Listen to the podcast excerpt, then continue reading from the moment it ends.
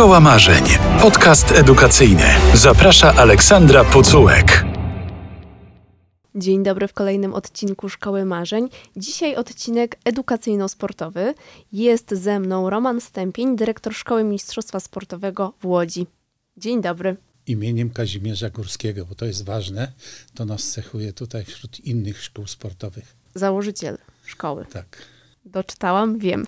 Przyznam szczerze, że w środku nie byłam, na zewnątrz boiska oglądam, ale domyślam się, że pewnie w szkole ściana pełna pucharów i zdjęć wybitnych absolwentów szkoły. To wśród tych osób kto na przykład? Bardzo dużo. Tych, którzy założyli koszulkę pierwszej reprezentacji Polski, to jest albo 16, albo 17. Takim ostatnim to jest Świderski. Ale wcześniej Kuszczak, Madej, Kazimierczak, Grzelak, Kowalski i wielu innych, którzy w naszej szkole mieli początki dobrej podstawy tutaj, jeżeli chodzi o piłkarza. Karol Świderski, 2012-2014 w Szkole Mistrzostwa Sportowego się uczył tutaj u nas w Łodzi. Jak teraz jest mundial i tam pojechał, tam występuje, to wspomnienia, dyskusje między nauczycielami są? Pamiętają go Państwo? Już trzeci rok w tej chwili był Świderski Cup 2020-2021, 2022 i teraz będzie 2023, gdzie patronuje nam. To jest jeden z wielu naszych wychowanków, który pamięta szkołę, skąd się wywodzi, gdzie dostał tutaj podstawy edukacji sportowej. A jakim był uczniem? Bardzo dobry, zdyscyplinowany przede wszystkim, pilnował, dbał o drobnostki, które decydowały potem i decydują potem w życiu. Pytam konkretnie o tego zawodnika, ale to trochę pretekst do tego, żeby porozmawiać ogólnie. Jak się takich sportowców wychowuje, zastanawiam się, na ile to jest ich świadomy wybór, że przychodzą do szkoły mistrzostwa sportowego, bo wiedzą, że chcą na ten sport postawić, na ile to gdzieś nauczyciele kierunkują, pokazują, jaką drogę wybrać. Jak to wygląda? My tylko dajemy tutaj warunki do tego, aby człowiek, który chce osiągnąć swój szczyt sportowy i marzy zapewne o takich klubach jak Barcelona czy Real Madryt, a reszta to jest praca. 10% talentu, a reszta to praca. Przez czytanie książek się nie nauczy tego.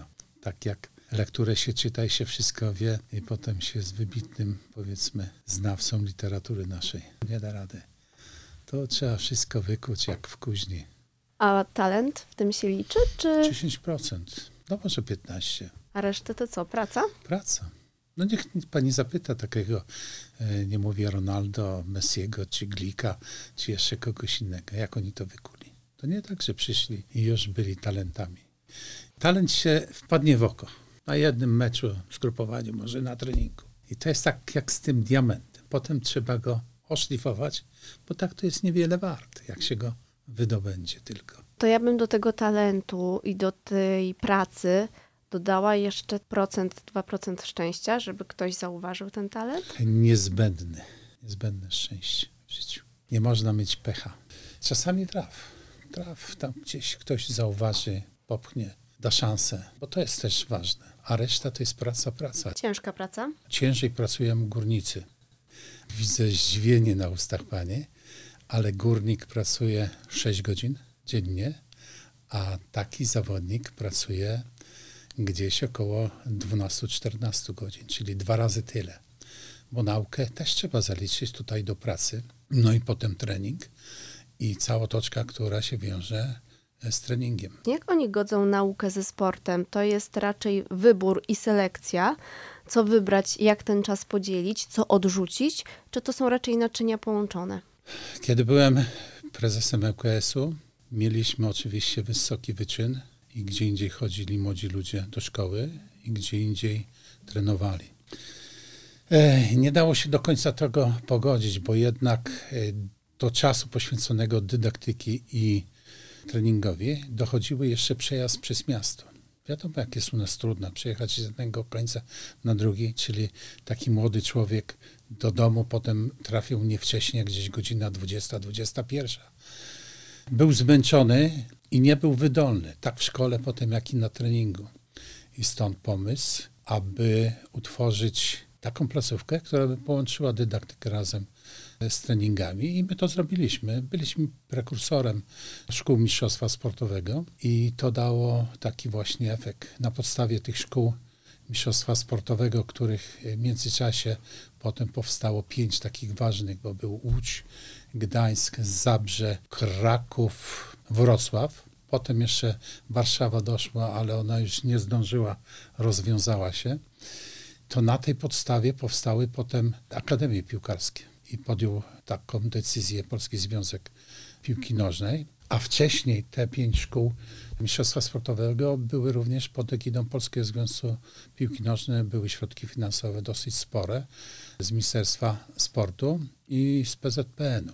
No i tak to potem poszło, krótko mówiąc. Tam te 4-5 szkół padło. My żeśmy pociągnęli ten temat i na podstawie naszej szkoły potem zaczęły powstawać te akademie. Najwidoczniej się sprawdziły, skoro w tej chwili praktycznie każda ekstraklasa, pierwsza liga, już nie mówiąc o niższych tutaj lig, ma swoją akademię piłkarską.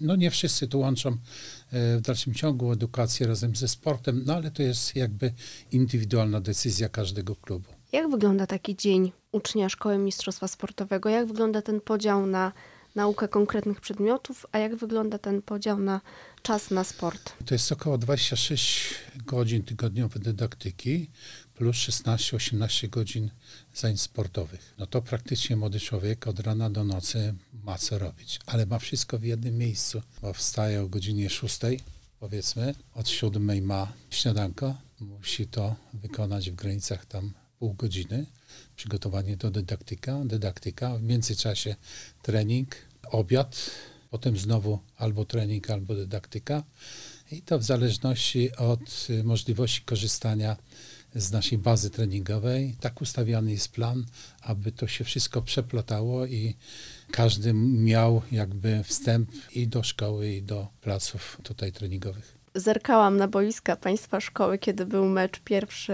na mundialu Polski z Meksykiem. Były puste boiska? Czy tak wypadało w planie? Staramy się udostępnić, bo wie Pani, to też jest jako jeden z elementów szkolenia. Trzeba zobaczyć, co piłkarz potrafi na boisku. Żeby się znaleźć tam właśnie na mundialu, trzeba w myśl zasady wojskowej dużo potu na poligonie, mniej krwi w boju. Czym więcej się będzie trenowało, więcej tego potu, czym więcej będzie umiejętności, tym łatwiej trafisz do dobrego klubu, a potem do reprezentacji. Za darmo nic nie ma dzisiaj, a szczególnie w sporcie. Jakie oceny mają ci młodzi sportowcy? Widać po tym, że stawiają na sport? Jest tak jak wszędzie. Niektórzy stawiają ва-банк i wygrywają, nie tylko żeby skończyć szkołę, ale niektórzy ciągną dalej. Mają świetne wyniki w dydaktyce. Są lekarzami, są prawnikami, są świetnymi przede wszystkim menadżerami potem, a niektórzy piłkarzami zostają. Także sport niczemu nie przeszkadza. Ja mówię tak, zdrowe ciało, zdrowy duch. I kto nie dba o rzeźbę ciała, to ma chorą duszę i wtedy trudno jest jakby pogodzić życie w ogóle, nie tylko sportowe czy osobiste. Dopytam o Karola Świderskiego, o którym rozmawialiśmy, a jakim on był uczniem, jeśli chodzi o szkolne przedmioty. Przede wszystkim był pilny we wszystkim. To mu dało sukces. Słuchał przede wszystkim trenerów, nauczycieli, grzeczny, taktowny, no cóż, więcej o nim powiedzieć. Wiedział, czego chce w życiu, bo gdyby nie wiedział, to by nie był tam, gdzie jest dzisiaj. To jest chyba najważniejsze. I to, że tak powiem, jest jakby taka wskazówka do tego, jak się osiąga cel. Wielu kolegów, którzy z jego rocznika, lepszych piłkarsko w tym czasie, niestety dzisiaj stoją na kasie w Kastoramie czy gdzieś tam w jakimś supermarkecie i teraz żałują po prostu, że sobie pofolgowali, nie przypilnowali tej kariery sportowej, a mieli duże szanse i większe szanse. To zdanie zdrowe ciało, zdrowy duch tak trochę mi skierowało myśli w stronę niepokojących danych a propos stanu psychicznego młodzieży, a propos tych wszystkich problemów emocjonalno-psychicznych. U Państwa w szkole też takie są? Bardzo ciekawy właśnie temat. Skąd się to wszystko bierze?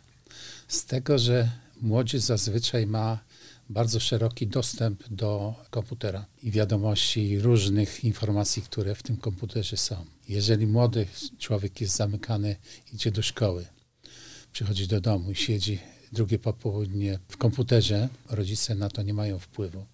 A wiadomo, że ciężkie czasy i to rodzice niejednokrotnie do późna w nocy pracują, no to wie pani, ta psychika zostaje łamana. U nas nie ma czasu na tego typu penetrowanie informacji, które się ukazują, bo trzeba powiedzieć, że informacje są i dobre, i złe. I teraz odsiew tych dobrych od złych jest bardzo trudny, a psychika młodego człowieka jest bardzo krucha. Łatwo różnego rodzaju schorzenia i wtedy są tragedie.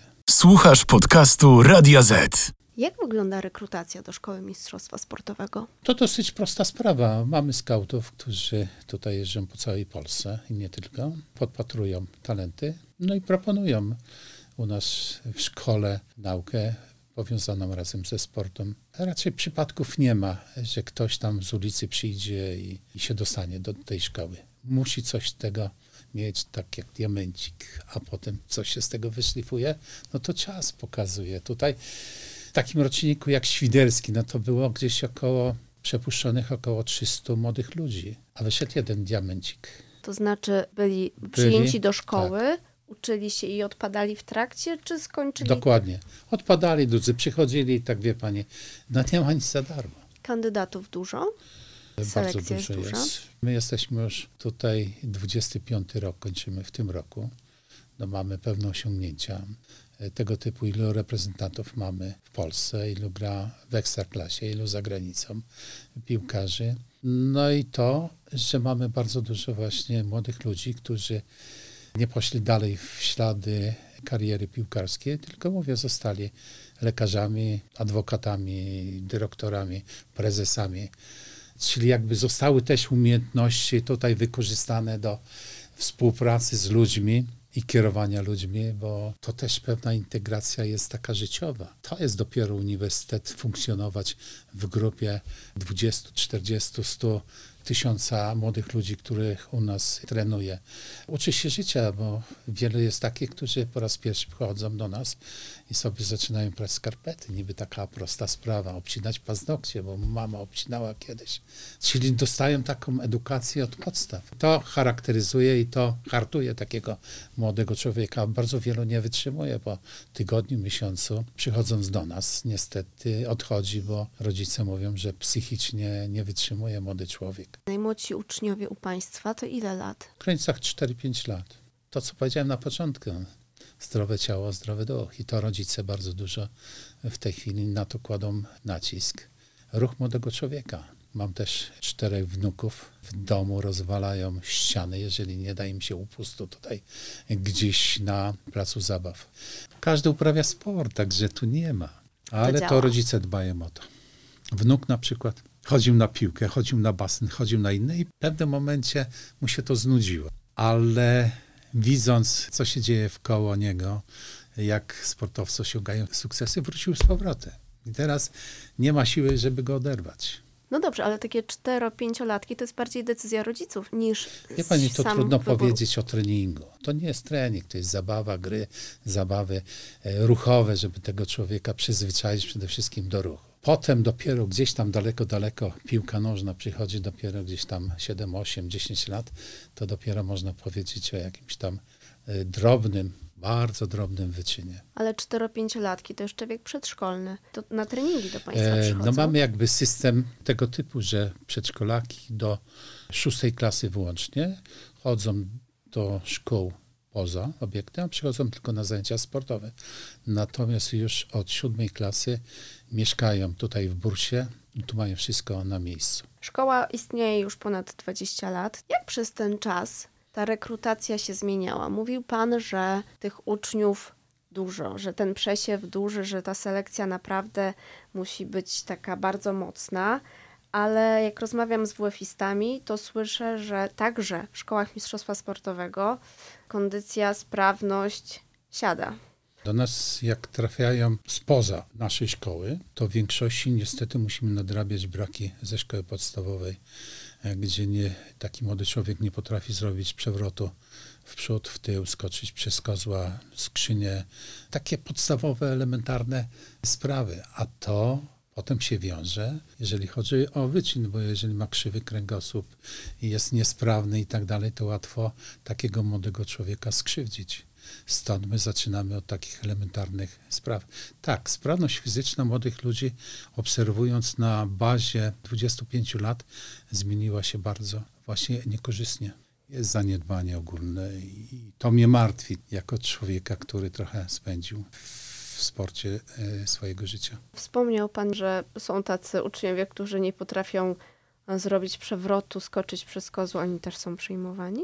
Jeżeli ma jakiś tam błysk, nie wiem, jest na przykład, ma wrodzony talent szybkościowy, zwinnościowy, dynamiczny, no to takiego próbujemy tutaj chwycić i go resztę nauczyć, krótko mówiąc. Musi coś mieć w sobie, ale my już tak naprawdę to bierzemy młodych ludzi przeselekcjonowanych z różnych małych, większych klubów i to tam jakby podstawa została już zrealizowana. Mamy tych wybitnych sportowców. Chłopcy cały czas mówią o Lewandowskim, dziewczyny o Idze Świątek, a z drugiej strony orliki puste, boiska do koszykówki zamknięte na 4 spusty. No to o co chodzi? Ten sport jest tylko w teorii? Wirtualny, ale to wina rodziców, że nie poświęcają młodym ludziom czas swój. Bo właśnie ten wolny czas po południu to powinni spędzać właśnie na boiskach, na nartach, na basenie i wielu innych miejscach, gdzie ruch, bieganie w parku. Wielu młodych ludzi nie zdaje sobie sprawy, że ruch daje zdrowie. Pozwalając młodemu człowiekowi siedzieć w domu i wertować internet, to go po prostu pomału traci. I tutaj tego nie rozumiem. Mam taki rozdźwięk, bo z jednej strony właśnie słyszę o tym, że te elementy, gibkość, wytrwałość, szybkość, skoczność, te wszystkie elementy siadają. Z drugiej strony ta moda na bycie fit, ci prywatni trenerzy, te siłownie super wyposażone. I o co chodzi? Nie wiem, czy pani zauważyła. Moda na fitness przychodzi dopiero w wieku po 20 latach. Kiedy młody człowiek sam już wtedy dochodzi do pewnych spraw, że ten ruch mu jest potrzebny. To o co chodzi, że tego nie ma wcześniej? To obwiniam rodziców, że nie poświęcili odpowiednią ilość czasu tym młodym ludziom, aby z tego wysiłku fizycznego zrobić pewną przyjemność. Że pobieganie po parku to przyjemność, że pójście na basen to przyjemność, że granie w kosza 1 na 1 to też przyjemność. I tu leży jakby cała podstawa tego wszystkiego. A młodzi ludzie czym są zainteresowani? No gonią za kasą, krótko mówiąc, która nie jest taka łatwa do zdobycia i zazwyczaj pracują po 10, 12 i więcej godzin, przychodząc do domu. Są już na tyle wymęczeni, że nie mają czasu dla tego młodego człowieka. W takich ogólnych szkołach WF-iści opowiadają mi, że te normy, które są stosowane, co roku obniżają, bo... To sama pani sobie odpowiedziała na pytanie, dlaczego? Chciałam spytać, czy u państwa też tak jest? U nas idzie do góry, większa wymagalność. Mamy w tej chwili przyrządy, które sprawdzają wydolność, szybkość, zwinność. I na podstawie tego ocenia się co SMS młodego człowieka, czy robi postępy, czy nie. To nie jest dzisiaj już robione na oko, że tak powiem, tylko są do tego narzędzia. Każdy uczeń przychodząc do nas, czy zawodnik, ma kartotekę. I to pół roku ma sprawdzian. Nie robi postępów, musi odejść, następny przychodzi. Ale kiedy przychodzą, to co najbardziej siadło? Jaki element w tej sprawności fizycznej? To co jest? No, gibkość, szybkość? Gibkość przede wszystkim. Czyli podstawowy element, wie pan, jeżeli młody człowiek nie potrafi zrobić szpagatu, nie potrafi zrobić przewrotu w przód, w tył, skoczyć przez skrzynię, to od razu go eliminuje. Dynamika przede wszystkim. A skąd się dynamika bierze? No z tego, że będzie tutaj młody człowiek trenował. Słuchasz podcastu Radio Z. To aktywność fizyczna. A jak jest z presją? Bo rozmawiałam też z jednym trenerem akurat siatkówki i mówił, że to też się zmieniło. Nie może już teraz tak huknąć na chłopaków, których trenuje, że też bardziej rodzice ingerują, że bardziej trzeba rozmawiać z tą młodzieżą, nie można im tak krzyczeć. Jak to się zmienia pod tym względem? Nic się nie zmienia. Natomiast podejście indywidualne trenerów to atut takiego klubu, który potrafi zatrudnić takiego trenera. To jest rzecz indywidualna, podejścia do młodego człowieka. Wiadomo, że w grupie jak jest 20, 24, 100, 200, no to każdy charakter jest inny, prawda? Trzeba inaczej podejść do takiego młodego człowieka. A resztę wykuwa się na boisku, na treningu. Jeżeli młody człowiek potrafi podnieść, że tak powiem, tutaj ciężkiej pracy, pałeczkę, no to jest szansa, że osiągnie sukces. A jak sobie radzą z presją? Niektórzy radzą, niektórzy nie. Tak na przestrzeni lat też chciałam spytać, czy to się zmienia? To różnie, nie. Jest normalnie tak samo, jak było. Młodzież uważam, że z biegiem czasu są bardziej inteligentni, bo mają więcej informacji, mają więcej wiedzy na pewne sprawy i to edukacja jakby została bardzo przyspieszona w tym temacie. Tak naprawdę to dzisiaj szkoła jest tylko uzupełnieniem ich wiedzy. Uważam na dzień dzisiejszy, że ten program, który jest dydaktyczny, to zabija naszą młodzież. Niepotrzebnie pompujemy tyle tej wiedzy i tyle siedzenia za ławką klasową. Do tego jeszcze fobia niektórych rodziców, że on musi mieć same piątki czy szóstki, to w ogóle zabija takiego młodego człowieka. Bo co on robi, idąc po lekcjach? Idzie na korepetycje. Kolejne lekcje, szkoła po szkole. Czyli nie odpoczywa umysł, tylko dane jest naładowane. Ile młody człowiek, w ogóle pani, efektywnie pracować? 8 godzin? Połowę z tego, żeby pani była efektywna na 100%, a resztę gdzieś tam ucieka. To lepiej 4 godziny efektywnie pracować, prawda? A nie przychodzić na drugi dzień i z tych 4 zostaje 3,5 albo 3. Basen, fitness, klub i tak dalej. Organizm odżywa po tym wysiłku. Człowiek oczywiście fizycznie jest zmęczony, ale ten wysiłek fizyczny daje nam potem takiego kopa. Rano wstajemy, jesteśmy zupełnie innym człowiekiem, prawda? Naprawdę wiele rodziców nie zdaje sobie z tego sprawy. Wspomniał Pan o ocenach. Oceny z WF-u to dobry pomysł? To jest weryfikacja przede wszystkim młodego człowieka, jak się przykłada na zajęciach z WF-u. To jest bardzo dobry pomysł. WF wydaje się takim przedmiotem, który traktują niektórzy jako dobry sposób na podniesienie średniej, więc zastanawiają się, czy te oceny potrzebne, żeby jakoś... Ja pani powiem tak. Z własnego przykładu, oczywiście to być może nie będzie adekwatne do życia, ale ja za młodych lat bardzo ciężko pracowałem. Pochodzę z małej miejscowości, mieszkałem na wsi. Dla mnie nauka praktycznie nie istniała, tyle że chodziłem do szkoły, ale byłem wyrobiony fizycznie. Chodziłem na każdy ŁKS, na 3 ŁKS-y. I do tego jeszcze wiele innych spraw. Tańczyłem w zespole folklorystycznym i to mi pomogło potem uzyskać pewien poziom, również intelektualny. To mnie nie przeszkodziło potem, żeby skończyć technikum, żeby skończyć studia, żeby zrobić doktorat, ponieważ w pewnym momencie przychodzą pewne etapy na dalsze losy człowieka i to on musi sam, nie przez rodziców, dojść do pewnych spraw. A takie na siłę pompowanie, że mój syn musi zostać lekarzem, to wie pani, że niejednokrotnie kończy się to potem jakimś tam tragicznym zdarzeniem losowym życia. A z drugiej strony znam też rodziców, którzy mówią, mój syn musi zostać drugim Lewandowskim. Jak to... Źle, złe podejście. Trzeba dać wybór młodemu człowiekowi. Jeżeli on nie zrozumie, żeby dojść do poziomu Lewandowskiego i zacząć ciężko pracować, właśnie od podstaw, od tego przewrotu przez kozła i wiele innych elementów, które musi wyćwiczyć, to nie dojdzie, bo rodzic za niego tego nie zrobi. Jak to wypośrodkować? Bo jednak aktywność fizyczna jest potrzebna. Dziecko nie chce tego robić. Jak to zrobić, żeby go zmobilizować, ale nie narzucać, że ma być? Dać podstawy i pozwolić młodemu człowiekowi wybrać w którymś momencie. Żeby to jego był wybór, nie rodziców. Gdyby to od Pana zależało, jakby miał ten WF wyglądać w podstawówce, bo wydaje mi się, że ten moment jest najważniejszy, bo tam coś nie gra w takim razie. Przede wszystkim trzeba zatrudnić fachowców, jeżeli chodzi o WF. Przepraszam, ale w tej chwili taki stereotyp jest, że pani w szpilkach wychodzi na parkiet, rzuca piłkę, chłopcy czy dziewczynki, zagrajcie w dwa ognie, prawda? Tego młodego człowieka trzeba zachęcić do pewnej rzeczy. To naprawdę muszą być wychowawcy, pedagodzy o dużej umiejętności specjalizacji. Dzisiaj na przykład według mnie zabito pewną rzecz, jeżeli chodzi o trenerów. Trener nie musi mieć wykształcenia Akademii Wychowania Fizycznego, czyli nie musi mieć studiów. Młody człowiek musi mieć specjalistę, żeby nie doprowadził takiego młodego człowieka do kontuzji przede wszystkim i do utraty zdrowia.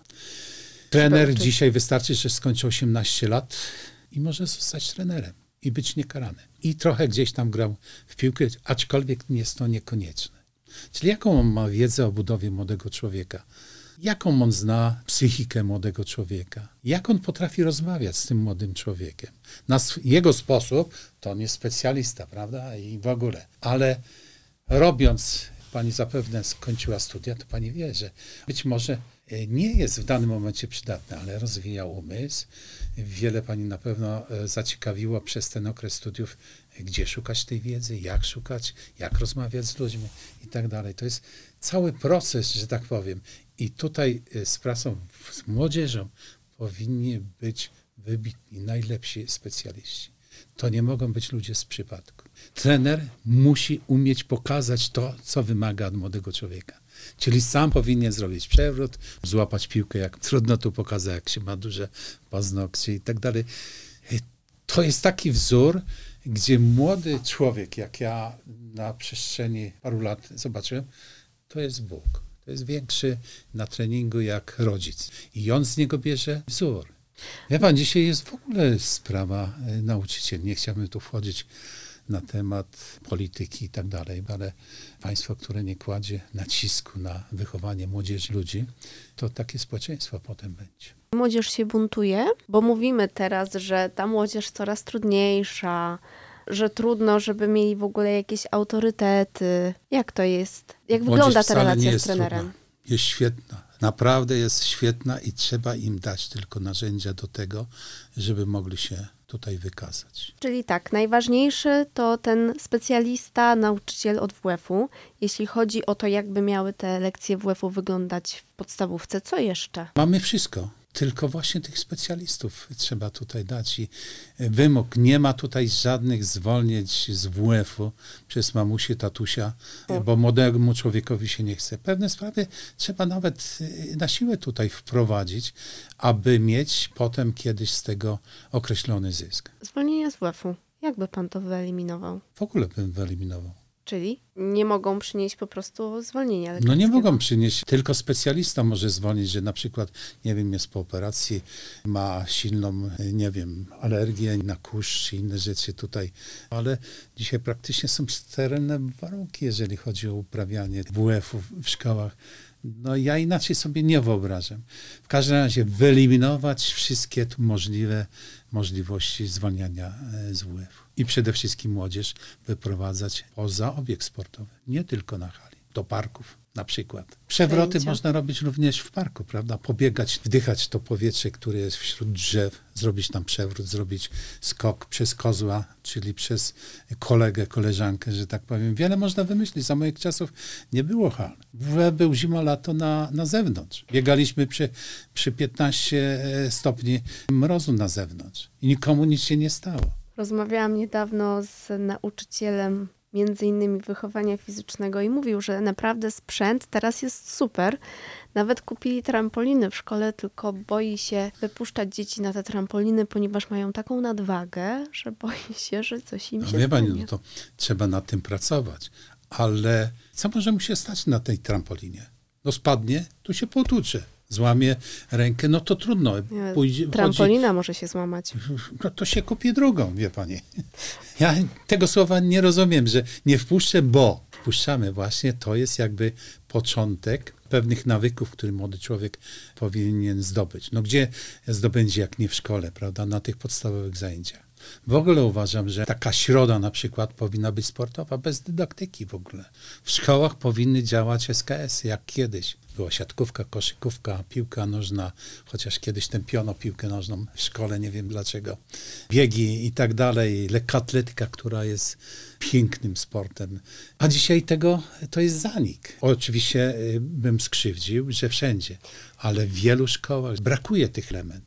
Ale lekkoatletykę gdzie można rzeźbić? Na każdym miejscu, prawda? Ostatnio rozmawiałam z 19-latkiem, to byłam przerażona tym, że aż można być tak oderwanym, bo mówiłam, że muszę muszę tam szybko kończyć, bo jedziemy na mecz siatkówki, a siatkówka to jest ręka czy noga? Bo nie wiedział, co to w ogóle za dyscyplina. Zastanawiałam się, jak on spędził w szkole tyle lat, nie rozróżniając tego. To jest ale wie pani, to jest nie tylko szkoły wina, to jest rodziców przede wszystkim, bo pierwszym nauczycielem młodego człowieka pod każdym względem to jest mama, tata, babcia, dziadek. To są bracia, to są kuzyni i tak dalej. Gdzie się wychował na przykład Lubański, na Hasiokach, na Górnym Śląsku. Biegali, grali w piłkę od rana do nocy. No niech pani zobaczy blokowiska, jakie w tej chwili, czy zadbano tam o te place gry, żeby można 4 tornistry postawić i grać 2 na 2 albo 3 na 3 w piłkę nożną na przykład. No ale nie dbano kiedyś tak o te orliki, nie było tego i grali przecież. Ale były place, gdzie stawiało się tornistry, wie pani, i od rana do nocy w mieście biegano. Trudno było zagonić na noc młodych ludzi. Słuchasz podcastu Radia Z. To ja teraz z drugiej strony trochę spytam. Mówimy mało ruchu, mało tej aktywności, ale z drugiej strony, kiedy pytam o wspomnienia z lekcji WF-u, no to bardzo często się pojawia, że to było poniżające, że po prostu nauczyciel tyran. Wspomniałem tu o doborze kadry. To nie może być z przypadku i kto się zgłosi. Powinna być selekcja. Naprawdę wielka selekcja, żeby dotrzeć. To jest tak samo i z języka polskiego, angielskiego, z fizyki, chemii. Dlaczego? No moja wnuczka na przykład mówi, nie lubię fizyki. No bo pani mniej wie, jak ta klasa, że tak powiem. I próbuje coś udowodnić, co szybko młodzi ludzie tutaj paluszkiem przy tego. No nijak się to nie ma i pani nie umie odpowiedzieć, jak to się ma do rzeczywistości, prawda? Czyli wiedza jakby młodych ludzi niejednokrotnie przerasta młodego człowieka, a nauczyciel musi nie bazować na wiedzy, tak jak WF-ista, na tym, co było kiedyś. Musi cały czas się uczyć, jak ten młody człowiek, a może nawet trochę więcej jeszcze. Chciałabym tak optymistycznie skończyć. Pytanie będzie pesymistyczne, ale mam nadzieję, że mi pan odpowie optymistycznie. Szkoły Mistrzostwa Sportowego będą zamykane, w związku z tym jak wygląda młodzież i co się dzieje z młodzieżą, czy raczej wręcz odwrotnie? Ja uważam, że chyba odwrotnie. Czas pokazał, że jest to niezbędny element w szkoleniu młodych ludzi, jeżeli chodzi o sport. Czyli zintegrowanie w jednym miejscu dydaktyki i sportu. A co się musi stać, żebyśmy w końcu w takich szkołach publicznych, powszechnych, nie Mistrzostwa Sportowego, dostrzegli, że ten sport, ten WF jest ważny, bo mam wrażenie, że poza takimi hasłami stawiamy teraz na sprawność fizyczną, która po pandemii to już w ogóle podobno siadła u uczniów, to co się musi stać, żebyśmy w końcu rzeczywiście w praktyce postawili na to? Środa powinna być sportowa i każda szkoła powinna mieć drużynę w siatkówce, w koszykówce, innych dyscyplinach. Rywalizacja na bazie naszego miasta, czyli dzielnic, szkół i tak dalej. Tak jak jest to w Stanach, gdzie tam miasto żyje swoją drużyną szkolną, nie klubową. I to powinno trafić do naszych szkół. To zaczęliśmy od mundialu, to zrobimy taką klamrę. Kto wygra? No jak to kto? My. Wiara i nadzieja musi być w nas i duch Polaka. I wszystko w nogach naszych piłkarzy. Ja wierzę w nich. Także to jest sport tylko, rywalizacja. Tu nie da się przewidzieć wszystkiego. Anglicy chcą wygrać, Francuzi, Niemcy. Przegrana rzecz ludzka, ale jeżeli my nie będziemy wierzyć w sukces, w to, co robimy, no to jaki sens? Smucimy się, ale będziemy pracować dalej, żeby było na następnym mundialu jeszcze lepiej. Ogląda pan w ogóle? Śledzi pan te wszystkie mecze? Bo słyszę takie komentarze, że nie czuć tego mundialu przez to, że jest tak późną jesienią, że taki klimat trochę stracił. To z czego to wynika? To z tego, że wiele ludzi nie jest zainteresowanych w ogóle ruchem na powietrzu. Nie czują tego. Nie weźmiemy młodego człowieka, ojciec na meczyk Widzewa ŁKS-u. Nie pójdzie, zobaczy, jaka tam jest atmosfera, jak to się przeżywa i tak dalej, i tak dalej. No ja bym powiedziała, że właśnie oglądają. Problem w tym, że nie zagrają, że nie pójdą z tym dzieckiem zagrać w piłkę, tylko raczej posadzą przed telewizorem i każą, znaczy może nie każą, będzie sobie dziecko grało w FIFA, nie? Ale wie pan, jeżeli młody człowiek pójdzie na powietrzu, pogra w piłkę, z czym to jest i obejrzy w telewizji, to on skojarzy pewne rzeczy. A jak on tylko będzie patrzył przez ekran i zagra, jak pani mówi, FIFA, no to skąd u niego te emocje? No nie, to trzeba przeżyć ciałem. nie tylko tu gdzieś tam na ekranie. Miejmy nadzieję, że będzie i zdrowe ciało, i zdrowy duch, i to jest nam potrzebne. Zdrowe ciało, zdrowy duch. I do tego musimy wszyscy tutaj dążyć. I do tego mam nadzieję, że będą i dążyć i nauczyciele, i uczniowie, i rodzice przede wszystkim. Pięknie dziękuję za dzisiejszą rozmowę. Uprzejmie. Więcej naszych podcastów można znaleźć na player radioz.pl i Spotify. Do usłyszenia. Szkoła Marzeń. Podcast edukacyjny. Więcej podcastów na player radioz.pl.